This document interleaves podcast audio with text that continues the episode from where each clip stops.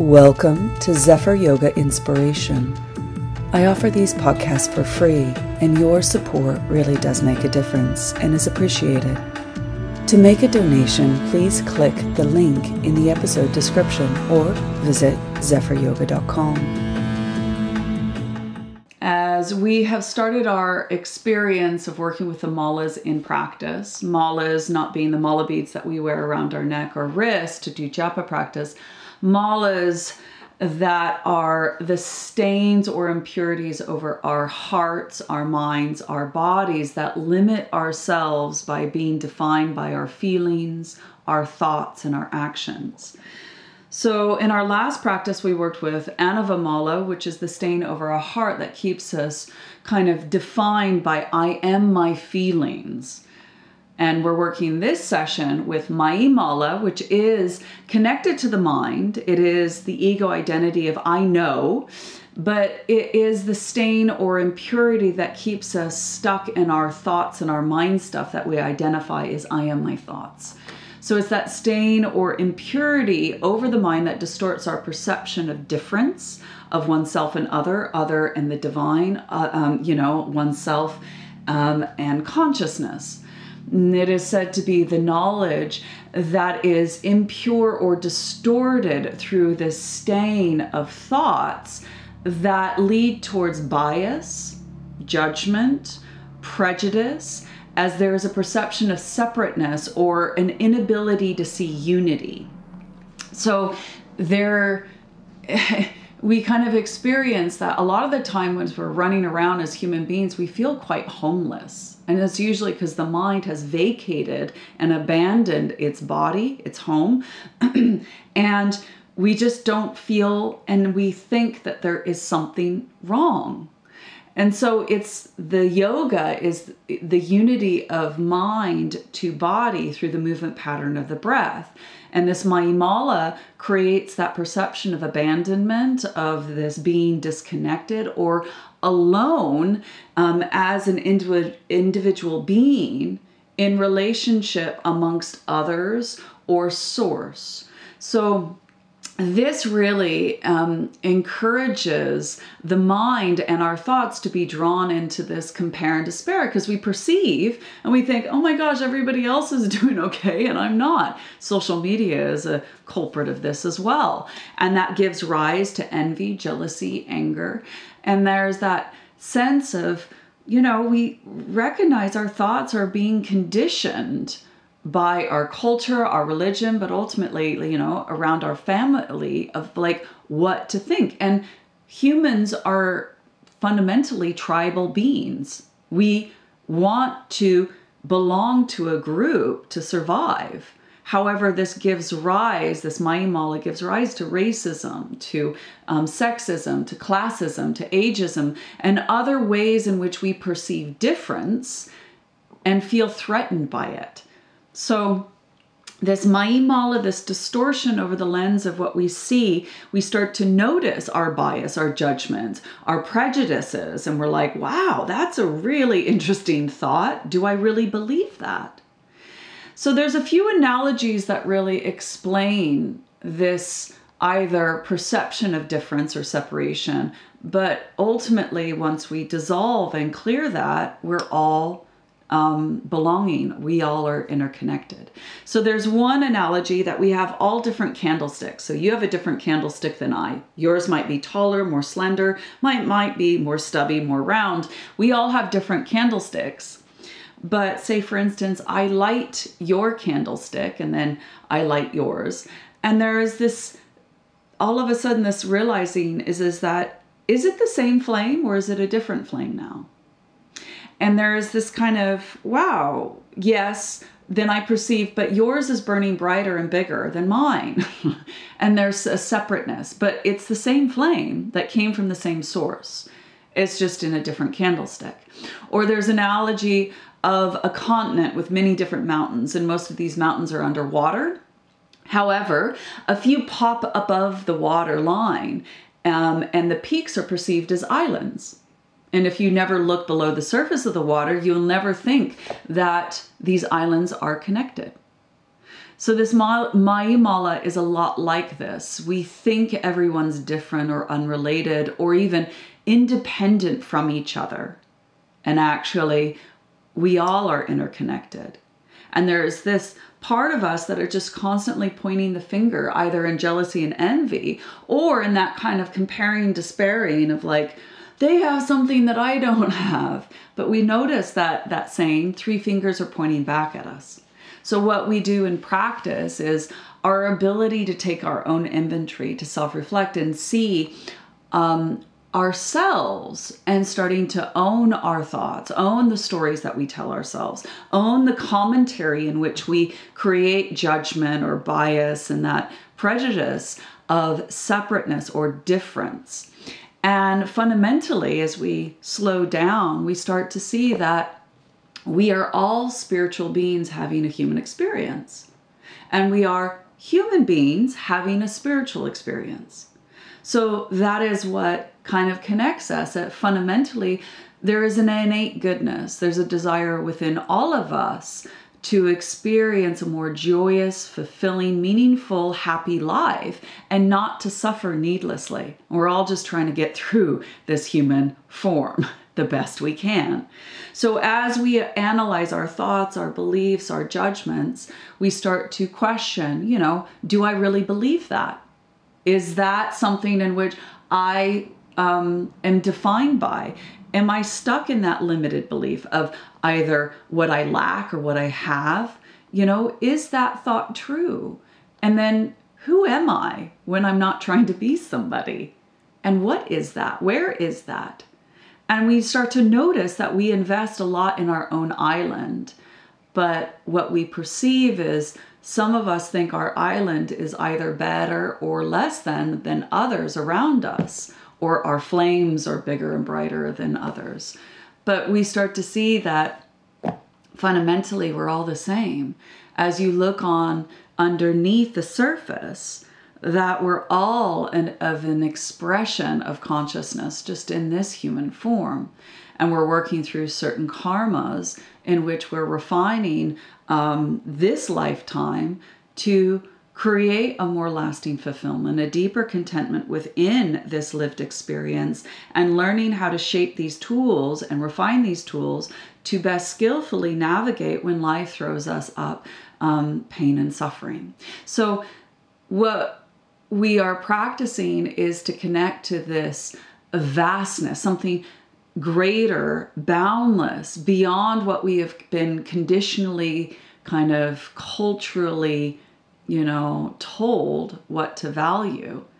There comes a time when our we get quiet enough when we're practicing that our soul is done with this phase of contracting and distorting and reducing ourselves to I am my thoughts and we begin to turn inwards towards um, our own inner expansion and go beyond those fleeting thoughts and mind stuff and start to awaken to the clarity to see into the reality of all things.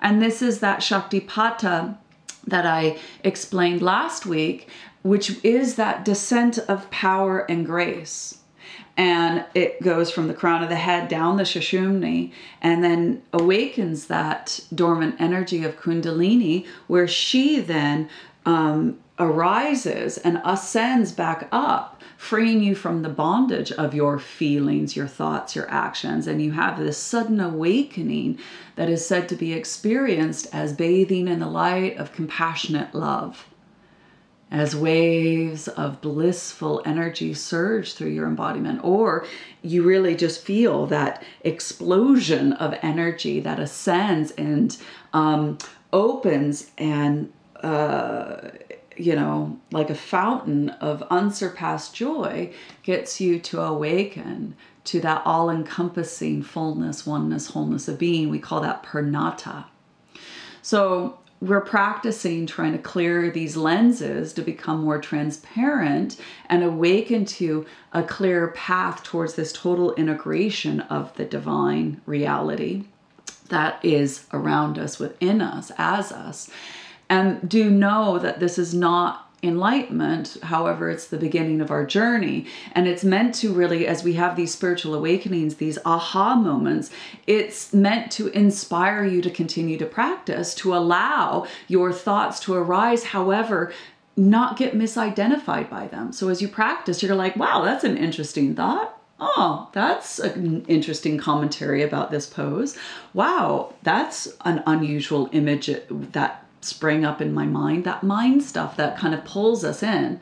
And instead of getting tethered into it, um, we start to use our practice to um, dissolve our attachments to our thoughts and our mind stuff and to clearly see this truth of not just who we think we are, but what we are and what we have always been since the moment you were conceived as you grew you there is something that is unchanging. There's an aspect an essence of you that has always been consistent no matter you know what life circumstances are unfolding. But what you truly are is said to be the fundamental line layer of all creation, which is pure consciousness. It's just embodied as you in this form.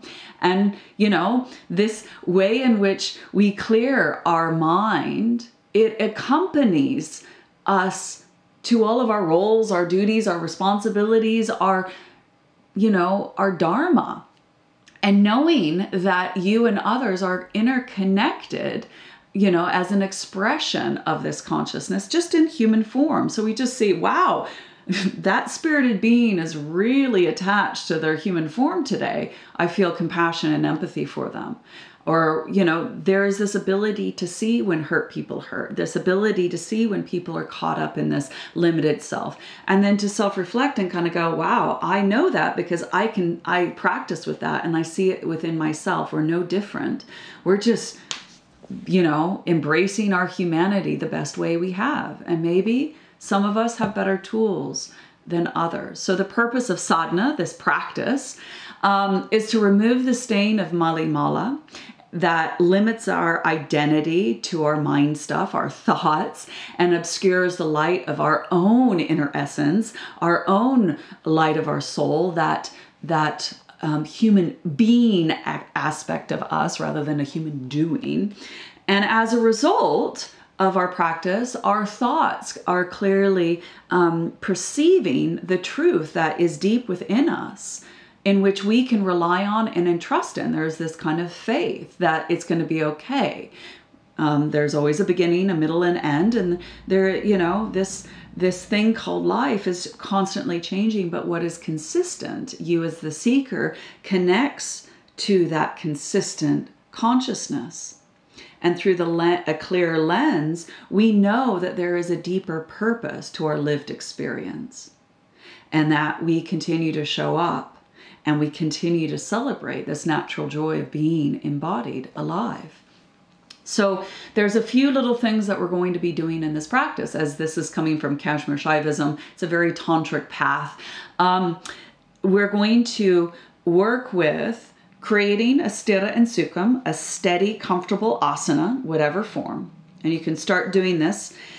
But once we have that sthira and sukham, the text says that we should be um, focusing our attention on something specific becoming more effortless. So, as we focus on first Sutra 134 breath awareness, I want you to breathe from the crown of the head down to the pelvic floor and from pelvic floor to crown of the head.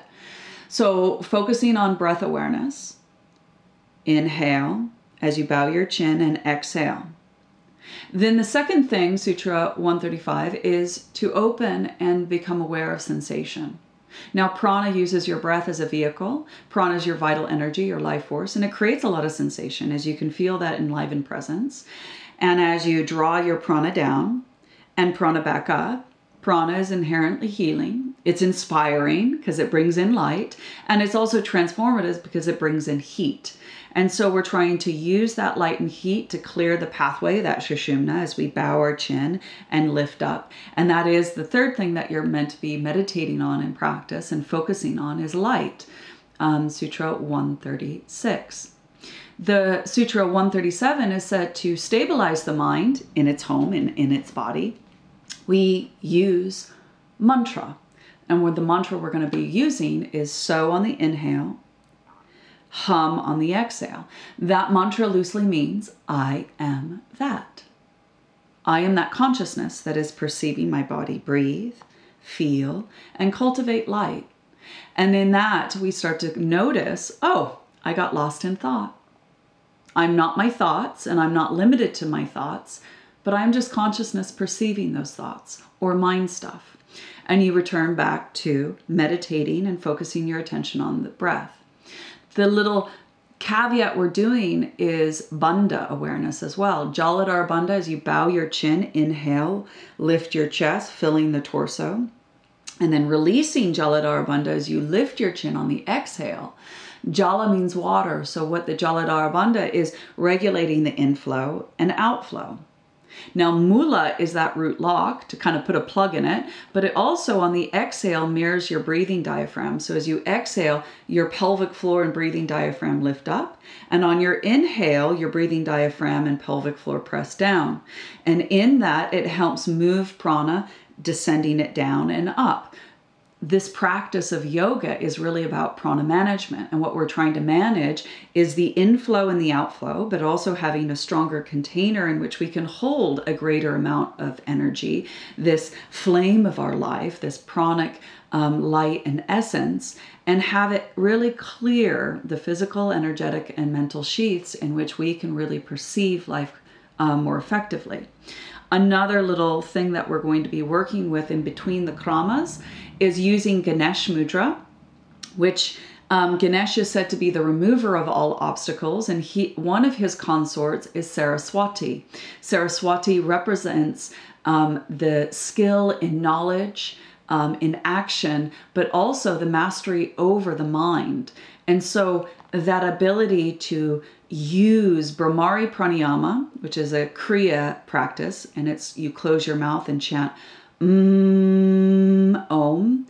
And that vibration as we pull our hands, removing the obstacles of our mind stuff so we can receive um, a transmission of consciousness, knowledge, wisdom from source, as that Shaktipata is that descent of power and grace, and that Kundalini frees us, that Shakti, from the bondages of that which creates that limited self, and we expand to know our ultimate self.